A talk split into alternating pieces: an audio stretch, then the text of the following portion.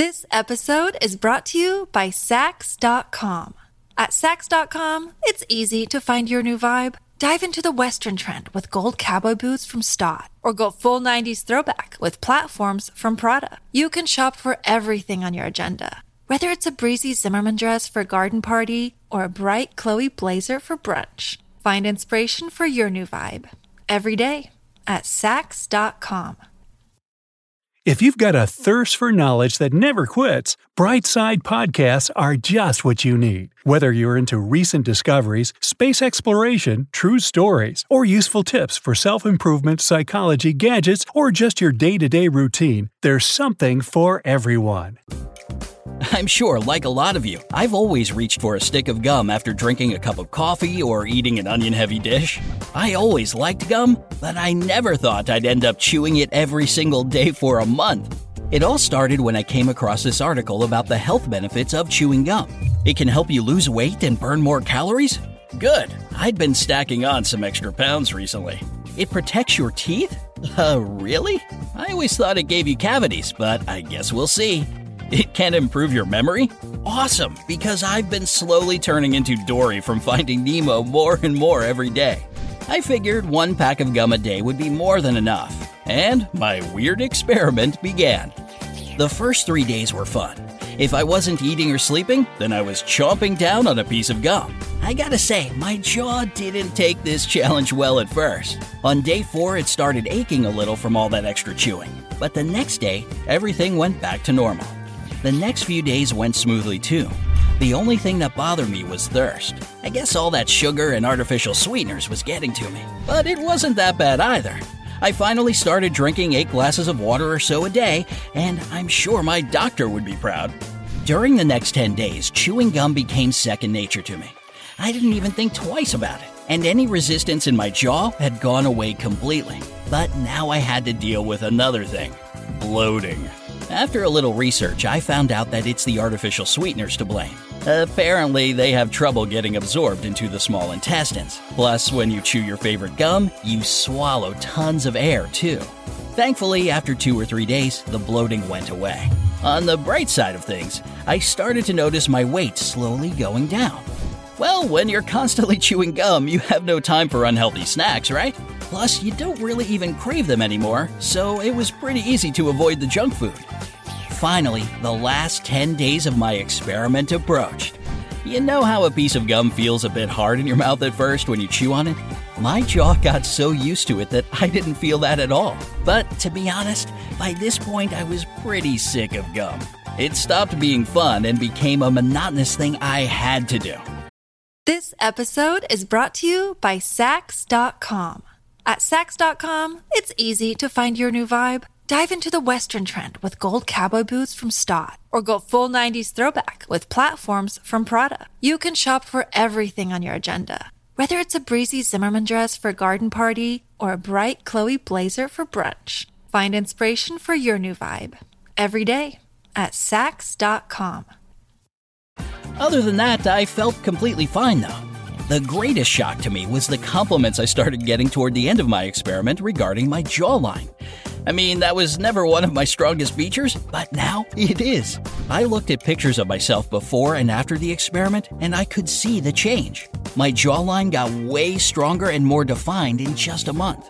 And I'm not gonna lie, this made me think twice about stopping the experiment, but I decided enough was enough for now. I guess you're waiting for me to give you my final conclusions. Let me think. Uh, let me start with the good stuff. Of course, there's the chiseled jawline thing. I like the way mine looks now. Frequent chewing gives a great workout to the jaw muscles, and boom, you look like Henry Cavill. Okay, well, maybe not exactly.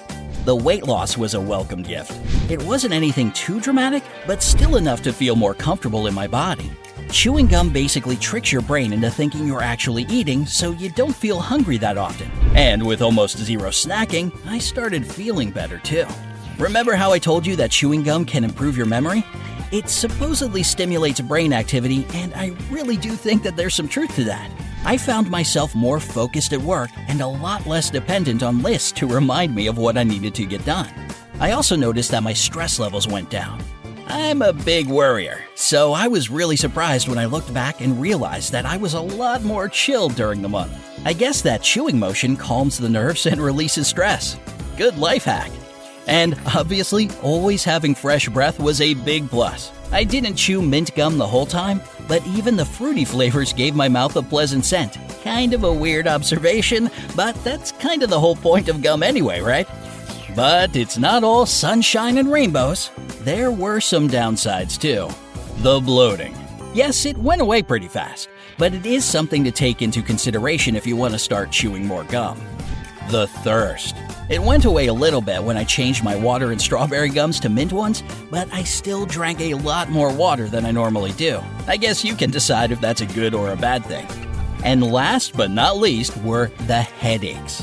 I had a couple major ones hit me during the experiment, and it had to be because of all that chewing since I never really used to get bad headaches. And I saw an article online linking the two, so chances are that was the reason. Discover why critics are calling Kingdom of the Planet of the Apes the best film of the franchise. What a wonderful day! It's a jaw dropping spectacle that demands to be seen on the biggest screen possible. We need to go. Hang on. It is our time. Kingdom of the Planet of the Apes. Now playing only in theaters. Rated PG 13. Some material may be inappropriate for children under 13. But those are just the things I personally noticed. There's also tons of research out there saying that chewing stimulates the flow of saliva, which basically flushes away all the acids produced by bacteria. This makes your teeth stronger and prevents tooth decay. Some gums also contain this thing called CPP ACP. It can harden your enamel and provide extra protection for your teeth. Plus, there are plenty of dentist approved gums out there. Still, you should be careful if you want to try this challenge yourself. As I was surfing the internet and doing all my homework, I found that one woman from Liverpool had to have a jaw operation after chewing gum for about seven hours a day. Apparently, her jaw muscles got worn out and she couldn't even open her mouth more than an inch. Okay, but how much gum should you chew a day then? Doctors say you shouldn't do it if you don't have a good enough reason for it. The best time is after meals. Again, it's all got to do with that teeth cleaning and digestion boosting saliva production that gets bumped up. And don't forget that you have to choose sugar free gums to get all these benefits. As for me, I chew gum only about three times a day now after breakfast, lunch, and dinner. And of course, it's still nice after a cup of coffee, too. My appetite is better than ever, and that Hollywood jawline is still kicking around, and I'm glad I did this experiment.